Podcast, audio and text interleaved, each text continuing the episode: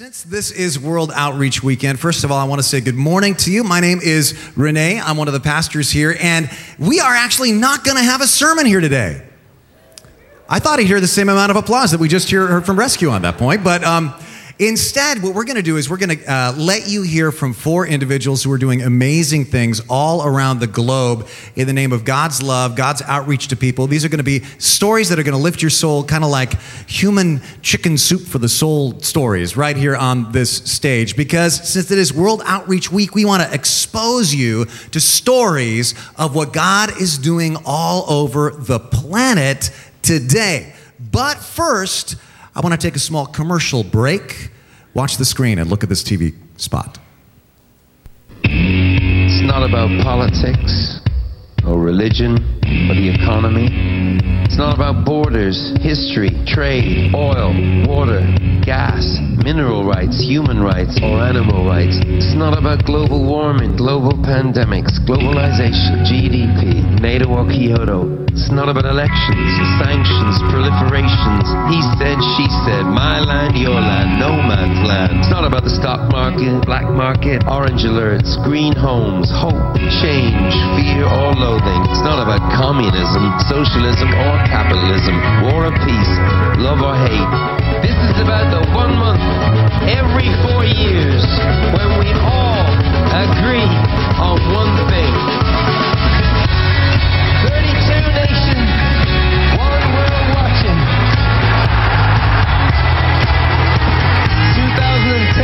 FIFA World Cup. I'll never forget when I first saw that uh, commercial a few years ago during the World Cup. When it first started, I thought to myself, it's Bono's voice. And he's talking about it's not about this, it's not about that, it's not about this, it's about all these countries together agreeing on one thing. And I thought, he, he's talking about God. He's talking about what God is doing around the planet, setting people free. And then it was about soccer. And I was so bummed because that's actually not true about soccer, right? But I'll tell you what it is true about. When we all, as God's people, agree on one thing, the whole world does watch to see how we live out the truth that one Lord changes everything. And I want you to meet some people who are changing things with God all around the world. And uh, let me introduce our wonderful panelists to you. First, the president and director of Music Camps International. Would you please welcome Connie Fortunato to the stage? Coming up, Connie. Working in Eastern Europe. And then the director of Charism Ministries, that's an outreach to the poor in the Bahamas. Dr. Raul Armbrister is with us too. It's wonderful to have Raul and his wife Karen with us. Based in Singapore right now and moving shortly to Hong Kong and overseeing and training Christian leaders in 18 different Asian countries, welcome Dr. Marty Shaw to the stage. And finally, our WorldVenture missionary to France and French speaking Africa, Jonathan Findley. Let's welcome all these amazing people of God. Now, you might be thinking to yourself, why should I care what these guys uh, have to say to me here today? Well, I got to tell you, if you came in just even a little bit discouraged or down or depressed today, you are going to leave uplifted. I, call these human chicken soup for the soul stories, if you know what I mean. But every one of these people is going to tell you a story about somebody whose life was changed by the one Lord who changes everything. If you're kind of a bored believer, right? You've been coming to church and kind of bored with, with your faith. These stories are going to change you because often, as a pastor, I think church isn't compelling to people because we make the story too small. But these stories are going to remind you you're part of a big story and you're part of a big mission to a big world by a big God. And so it's going to enlarge your vision. And then, uh, if you're a first time visitor here, this is a great way for you to get acquainted with the DNA of our church because outreach, we talk about world outreach on this weekend every year, but outreach is a part of our DNA. Outreach is why we do the Christmas concerts every year. Outreach is why we do our summer car show. Outreach is why we gave over a million pounds of food to the local food bank. So, this is a way for you to see this is part of just the lifeblood of this church called Twin Lakes Church. We want to reach out locally and globally. And finally, if you're a regular attender and member of this church and you've ever given a dollar to this church, This is a way for you to see how your investment's going. Because I think this is one of the best kept secrets here at Twin Lakes Church, and I wish it wasn't a secret. But out of every single dollar that is given to the church, at least 10% goes to world outreach. So none of these people here on this stage are here because they're trying to convince you to give more money to some program. They're here because if you've given a dime to this church, you've already supported every one of these people. These are already people in whom you've invested with every dollar given, and many of the other partners that are represented out here in the lobby as well. So, once again, put your hands together and let's welcome these panelists here to this stage. Now, guys, I want to quickly address just kind of one issue that pops up. We do this World Outreach Week uh, every year, and I think just about every year somebody has uh, come up to me with a very sincere, well, objection. Somebody says, Rene, the very word missionary conjures all these, you know, negative images, some uh, kind of arrogant pith helmeted, boastful, prideful, patronizing, bigoted white male American saying, I know what's best for everybody else on the planet, and pushing people around. That is not what we are talking about here. What we're talking about is this Jesus Christ told us to go into all the world and preach the gospel. That means good news to all creation. And he also modeled for us how to do this.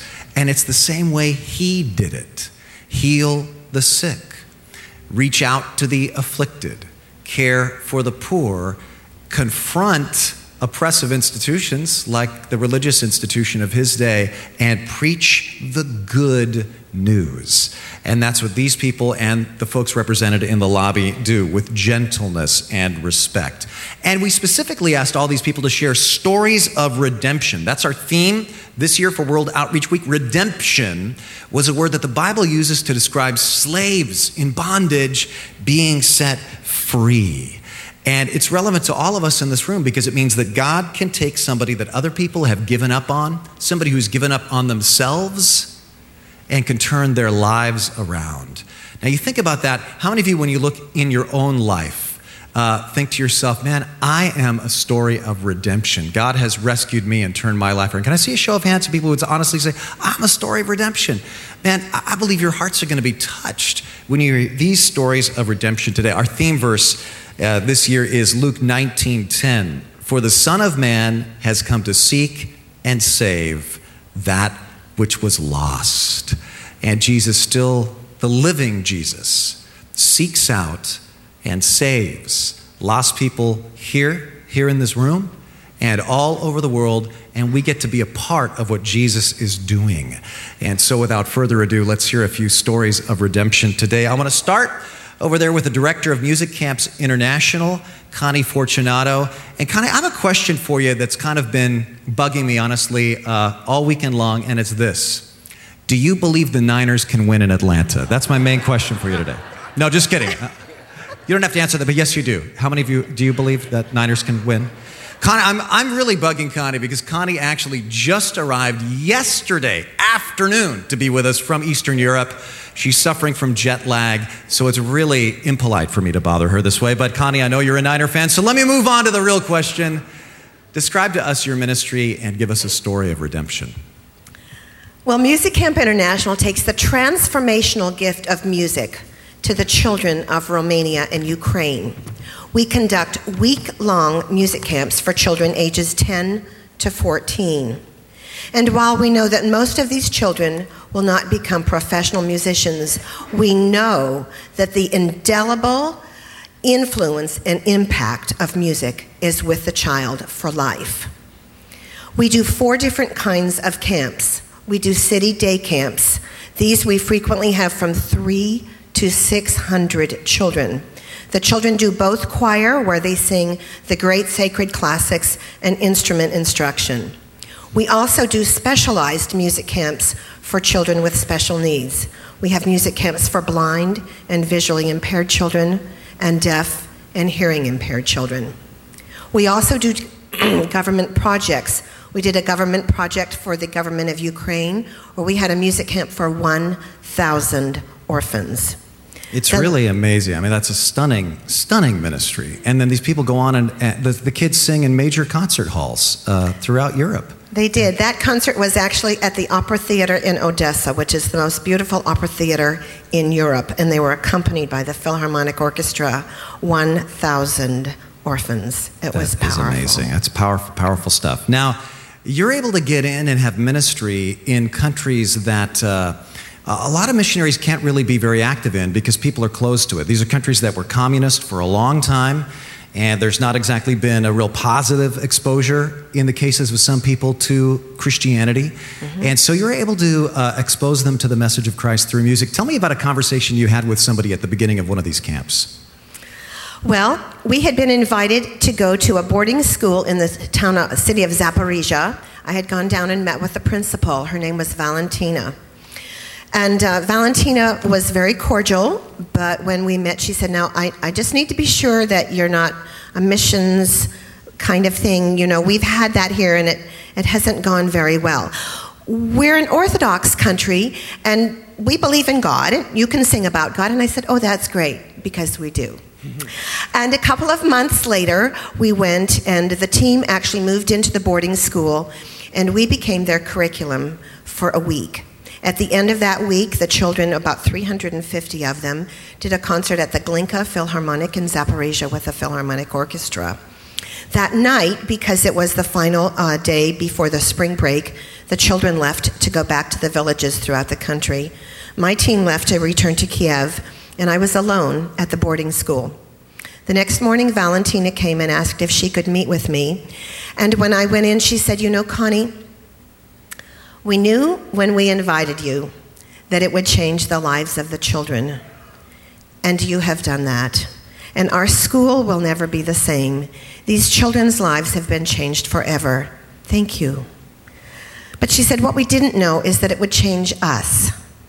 And my teachers have worked alongside your teachers this week. They've seen the way you treat them with love, with dignity, with encouragement, without criticism, without harshness.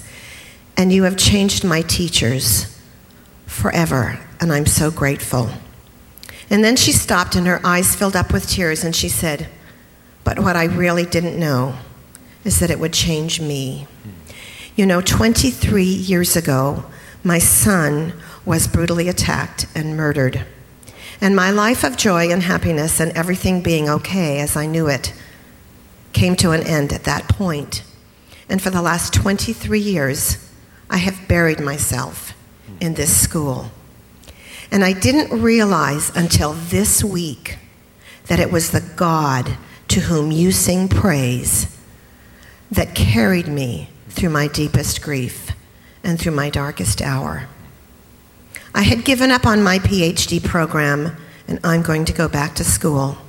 I'm going to finish my PhD, and my life is forever transformed because you came to Zaporizhia.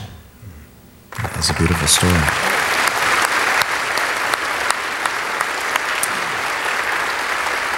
Connie, you know what I love about that story is so often when we encounter people uh, who may be a little bit standoffish when they find out that we're Christians or even that we go to church or believe in God, uh, we can sometimes be offended by that or frightened by that.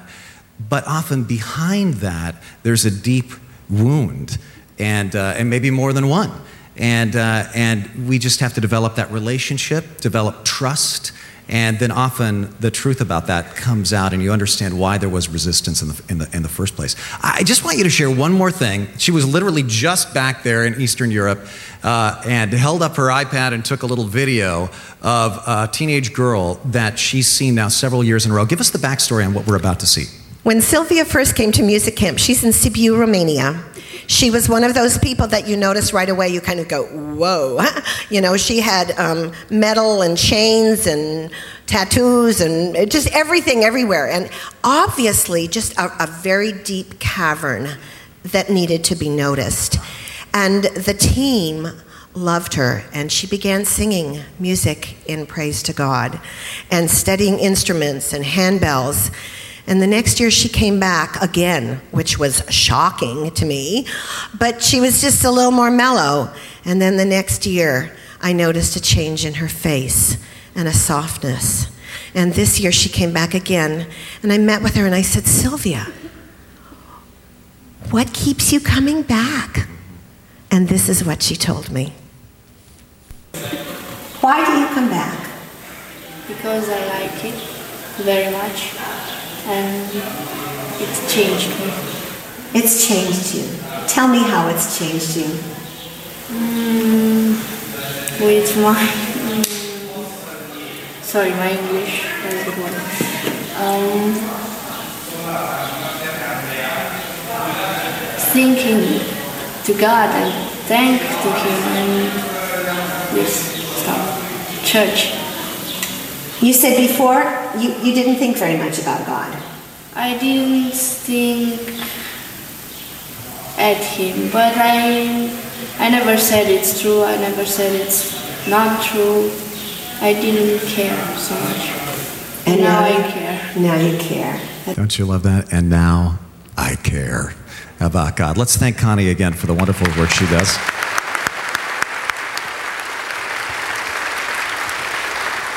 Our next panelist, Dr. Raul Armbrister, and his wife, uh, Karen, uh, were both uh, living the high life down there in the Bahamas. Raul was an executive with a cruise ship company, and Karen was the main female TV anchor woman on the Bahamas newscast. And then they began being exposed to the shantytown life that the majority of the population of the Bahamas lives in. And God touched their hearts, and now 100% of their time is devoted to helping out the people in the Bahamas. There's high unemployment there, and so they do a lot of vocational training, teaching guys how to fish, women how to be seamstresses. We've sent short term trips from Twin Lakes to help build those facilities. And uh, Dr. Armbrister has some very startling and exciting stories of redemption. It's great to have you with us. Would you share one of those stories with us? Oh, it's so good to be here. One of the things we learned as missionaries was when you go into a new environment, you respect the power and the hierarchy that's there. Recently, trying to share Christ with a new village, we came across a power that was just totally negative. In fact, we came face to face with a mambo, which is a witch doctor. But this was a female witch doctor.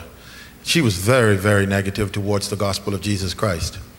And we decided to go in, and our first step was to pray because she intimidated people to the point where they did not want to take food and clothing. Even though there was obvious abject poverty, they were afraid. And we started praying, Lord, teach us how to pray and teach us what to pray for. We went back one day and they were in the middle of an obeah ceremony. Obeah is uh, black magic, juju, a form of African black magic. And uh, she came out dressed in all of her, her ceremonial sorcery garb, and she was totally upset. She said, You're disturbing the spirits. Get out of here. You don't know what's going to happen to you if you keep doing this. But we would not relent, we would not walk away. We just kept giving out food and clothing to people who would accept it, and, and we prayed for people. And um, she was just really, really angry with us. And that incident caused us to just ramp up our prayers. We started praying Lord, move her or save her. About two weeks later, we got a phone call come to the village right away. There was a shooting. A young man was shot on the wall of the church. It was her son. It totally devastated her. But Karen and I were the first to show up to her house. And we prayed with her and we, we cried with her and we, we mourned with her. And in our culture, when people show up for an environment like this, in an environment like this, you feed them and you provide drinks. And we went out and we bought drinks and we, we provided food and we fed the people and we, we were there with her. And she was like, You guys are crazy. You know, as, as mean as I am to you, as bad as I am towards you, why are you doing this? That was the gospel opportunity, the moment we had prayed for. We shared Jesus with her. But she was such a tough cookie, she did not accept Christ right away. But she moved away. And she was gone for about a year. And in that year, we saw people come to Christ. We saw miracles take place. We saw a transformation in that village that we had begun to pray for. And then she returned. And we thought it was just going to be just total chaos. But she came to me and she said, This Jesus that you shared with me, I've now accepted him into my heart. She is now a part of our empowerment program. She's taken in three orphans in the village. In fact, this picture is of her and her family. Isn't There's it? a picture of her and Karen and the children right there, Yeah. um, just a couple of days before we came. Totally redeemed and transformed. Praise God. That's awesome.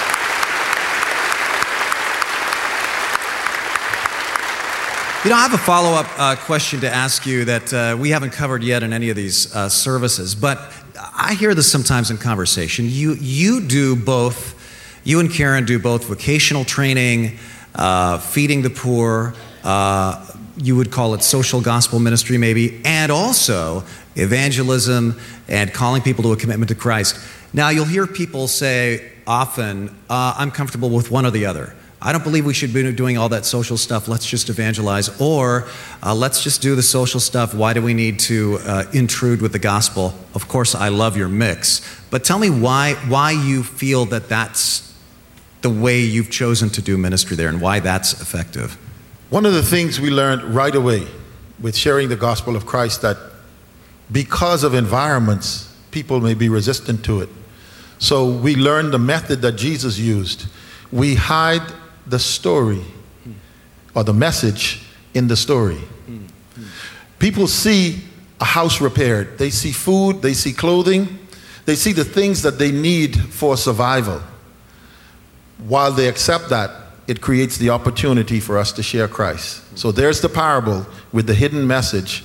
And then the return on our investment for investing our lives is seeing people one by one transform, accepting Jesus Christ as Lord and Savior. And you guys were saying uh, yesterday, we were talking about this, and you said really that that's such an important component, even from a sociological perspective, because what really you were saying what really gets them out of poverty isn't the food we give them, it's the hope Yes. that Christ gives them.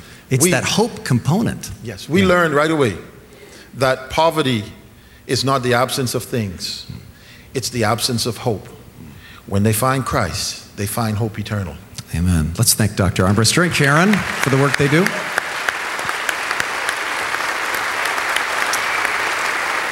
Dr. Marty Shaw, he and his wife Denise, headquartered now in Singapore, soon moving to Hong Kong. He oversees ministries and pastoral training in 18 different Asian countries. Now, a lot of those countries he can't really even mention publicly because it's actually. Uh, illegal or nearly illegal. It can get you into a lot of trouble in jail if you're a practicing Christian uh, starting or operating a church there. So it's, it's a dicey ministry in a lot of ways. But one of those closed countries, you met somebody in that country that has a powerful story of redemption. I wonder if you'd share that with us. My wife and I do travel to several countries like that, and we always have to be careful, but it always seems that the testimonies that come out of that are very, very powerful. We found ourselves in one of those countries, and uh, one of our missionaries were there, and the staff that works with them, Christians, and they wanted to get together with us. So we found ourselves uh, going to the very back room of a restaurant. Uh, a room with no, uh, the paint was coming off the walls, there's no windows, it was relatively secure to be able to talk. And as we sat around the table with the others there, there was a joy and laughter. These uh, were Christians that were together and, and all in, in ministry. And as we finished eating, uh, there was a certain anticipation. They said, We'd like you to hear the testimony of this woman, one of our, our fellow colleagues. She's 25 years old. This is a story she told us. I grew up in a rural part of this country, a very rural part of the country. And I was born into an area in, uh, with a unique kind of tradition, unique uh, that uh, they carried on. Uh, in the country, you can only have one child. But in the rural areas, they let us get away with a little bit more. And of course, every family would love to have a son. But in our family, uh, there was a girl that was born. And uh, the, one, the tradition that was really bizarre was that uh, in our village, in our area, when a second daughter, if a second daughter was born, They would give her a local kind of alcoholic brew that they had uh, as soon as she was born, so that would be kind of out of it even more than the, a newborn would be. And then they would take her out into the mountains, into the woods, and either bury the baby alive or else they would just leave it there to die. Into my family, when I was born, I already had a sister. So I was the second sister. And for some reason, my family did not take me out and bury me. They just took me out behind the house, into the woods, into the mountains, and they left me there to die. But I cried and I cried all night long. And because they didn't take me out too far, the family uh, could hear me crying all night long. And in the morning, my older sister went to my mom and said, Mom, can't we bring her back in? I can't stand this anymore. And they did. And my life from there, growing up in a rural area, in a poor area, which is difficult anyway, got worse, if it can get worse. Uh, the abuse in the in the family and all of the other things that I had to experience growing up, and she this went on for 45 minutes and just sharing the, uh, how she found Christ. But she said the abuse and everything was just horrendous. I had no hope, and like many people in rural areas, I didn't know where to go. I didn't see that there could ever be a change in my life, except as many people in her similar situation in that country would do, they would say, if I could leave here, if I could go to one of the huge cities, then my life would change. Maybe I could do something different. And when she was old enough in her teenage years, that's exactly what she did. She said, I ran away to the large city, and, and in that large city, I, I was uh, young and I was a, a country girl, and people found me, and, and although I thought they would bring me hope, it only brought more heartache, it only brought more abuse, and she went on and shared more and more of some of the things that took place. Until some Christians found her and shared the love of Jesus Christ with her. And at that point, she believed in Jesus and her life changed. And she, I had no idea when we walked into that, that back room in that restaurant that there was even an inkling of the kind of background and experience she had had for the first probably 22, 23 years of her life. And now she was working with our missionaries in a ministry trying to reach people just like her. And the thing about it was, uh, she said, This, pointing to the person next to her, this is my husband. He's a Christian. We're working together. And, and I want to see a Christian home develop. And even more of, a, of an impact to me was the entire time she was telling the story, she was holding her baby daughter in her arms. Mm. Mm. A daughter that would experience something very, very different mm. than what she had experienced. A daughter that was born into a family with hope. And to see someone who started out the life, her life, abandoned in the mountains in the woods behind her house because nobody wanted her to have joy and experience because the Son of God, because Jesus had come to seek and to save, and he had found her. Thanks, Marty.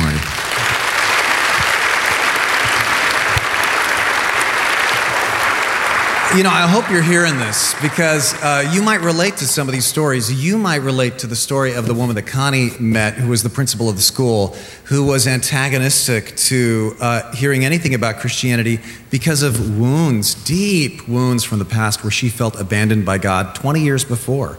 Or you might relate to the woman in Raul's story who was uh, antagonistic to the message of the gospel because she felt threatened by it. She had a pre existing spirituality that where she felt like Christ was, was a threat to that. And so uh, you might relate to that story from your own background. Or perhaps, like Dr. Shaw's story, you relate to somebody who grew up uh, abandoned by her family. You may have felt abandoned physically or even emotionally by your family or, or even abused, God forbid. But you see, God, I believe, brought these people here to tell these stories to tell you that there is hope for you. There's hope for you, and there's hope for people that you know that are like those stories. And there's hope for people in your family that have similar stories because God is the God who writes these stories of redemption all over the planet. It's so exciting to get this, this big picture. And uh, speaking of somebody who has a big picture, Jonathan Finley uh, was in ministry here at Twin Lakes Church and then uh, went to France, married a French woman over there. They have French little ones. He's got a French family and kind of probably thought he'd settle in Paris, and then soon discovered that God is doing things in French speaking Africa.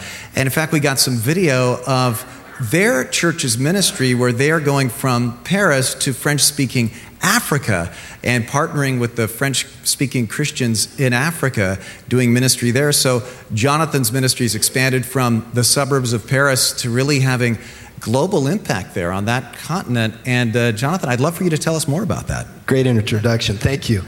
Uh, my story is about a young man who grew up in the very first church that I was a, a part of helping to plant. His name is Benjamin.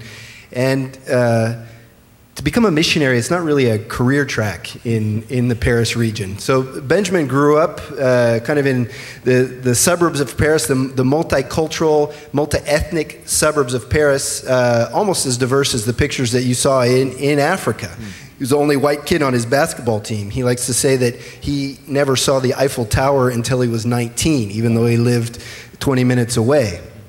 Uh, Benjamin is a leader and it's been my privilege to see him grow up. He became an investment banker, uh, worked for the Banque Nationale de Paris. Uh, at 25, he was making a very, very big paycheck.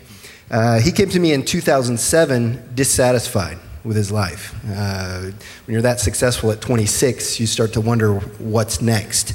And I said, Hey, Benjamin, uh, I need to understand this connection between where we're planting churches here in Paris and French speaking Africa. Why don't you come with me? So he, he came as a part of a team, a, a, joint team that included members from Twin Lakes Church, and we helped install an Ethernet network on a Bible school campus. There's a picture of the team on the, on the screen there. Uh, great. Actually, it's Jer- Jeremy, the IT guy here, who, who helped uh, head up that project to, to put in the Ethernet at the, at the school. Some of the fastest internet in West Africa now. You actually can, have faster internet than we have here at the church. I think that's that probably true. Yeah. I think that's probably true. I've been trying to get connected here. So. Uh, Benjamin's story is a transformation story because you might think that he uh, kind of took a downward turn when he decided to move to West Africa and to move into a Muslim village, a poor Muslim village in, in northern Ivory Coast. Uh, but God was already preparing him the way he was raised in the, in the Paris region, even his banking skills. Uh, he was recently asked by one of the union bosses, who it's uh, actually a weaver's union boss, to consult on some of his investments. Uh, Benjamin's suggestions were so successful that this union boss gave him a piece of land so that we could build uh, a place to receive our teams that we keep sending every year. Uh, the village where he now lives has requested a team to come and do a vacation Bible school. This is a Muslim village in the public school. So in October, we'll be sending a team of 25 from Benjamin's home church in Paris. Uh, my wife is helping to lead that team to set up a, a, a Muslim, uh, well, to set up a, a, Bible school in a Muslim public school. How does, how does that sound? And this is Benjamin standing right there in the midst of the people in his village? Yeah, in his village. Yeah. And it's important, to, it's important to add that the, the village where he lives, the, the Jula language is spoken. Uh, the Jula people represent 4 million people in Burkina Faso, Ivory Coast, and Mali. Just a handful are, are believers. Uh, Benjamin knows two of them because there are two secret believers living in his village who, are, who aren't yet brave enough, and for good reason, uh, to share with their families that they're Jesus followers, but they are, in fact, Jesus followers. Isn't that fantastic? Let's thank Jonathan for all that he and his team are doing over there. Now, you might be wondering to yourself, well, okay, this was great. How can I apply this to my own life beyond being vaguely uh, inspired? Well, I'm certainly glad you asked that question because that's why we're actually going to end in just a, a few minutes and a little bit early so that you have a little bit extra elbow room in your schedule to uh, check out some of those tables in the lobby. Your DVR will work, your TiVo will function, the game will be recorded, and you can check out some of those tables there. I want you to look at this sheet that's in your bulletins. It says at the top, How can you be part of a story of redemption? And here's the application it lists on this handout uh, all of the tables that are in the lobby. But you know what I love about what Paul and Robin have done with this? Is the tables are listed by action step, not just, you know, go look at the table and get a pamphlet. But for example, the third one down, today, before you leave, you can rescue a child by sponsoring one in Africa or one in India with the orphanages there that our church supports. Some of you already do this. That's awesome. Some of you, though, have been thinking about this uh, for weeks or maybe months or even years. You've been going, oh, one day I want to do it. Well, today's the day. You can pick that up and, and you can get involved. Uh, also, look at the, let's see, the fourth one from the bottom. It says, Help girls rescued from trafficking by purchasing their products, products these former uh, child prostitutes who've been rescued from that life are now working with iSanctuary and Trading Hope, uh, producing handiwork that is giving them an income so that they don't have to go back to that life. It, it, that's a wonderful ministry, too. In fact, I bought this little uh, wrist thing at iSanctuary this morning, and which I thank you very much, Jonathan. I, I, I feel very cool and, and hip because uh, the hip men wear these kinds of uh, hand bracelets now. In fact, I was out there at the, at the display and I, I, asked one of the ushers, I said, Wow, I'll check me out. I feel really hip now. And he goes, Well, hip-er.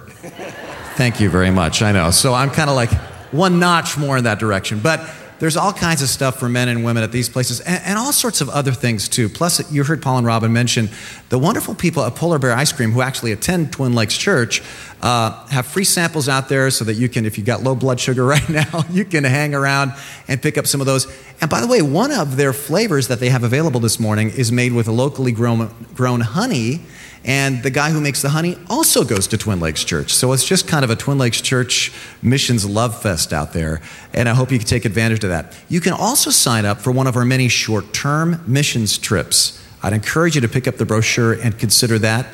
And sign up to have lunch or dessert with one of our missionaries. For example, I noticed Raul just opened up a lunch that uh, he's going to be welcoming whoever wants to have lunch with him tomorrow. So if you want to have lunch and find out more about Raul and what Raul and Karen are doing, uh, you can sign up for that lunch. Lots of stuff out there.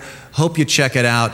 And now, with the same enthusiasm that you gave the Niners and Rescue, would you please thank these four amazing people as they have their seats?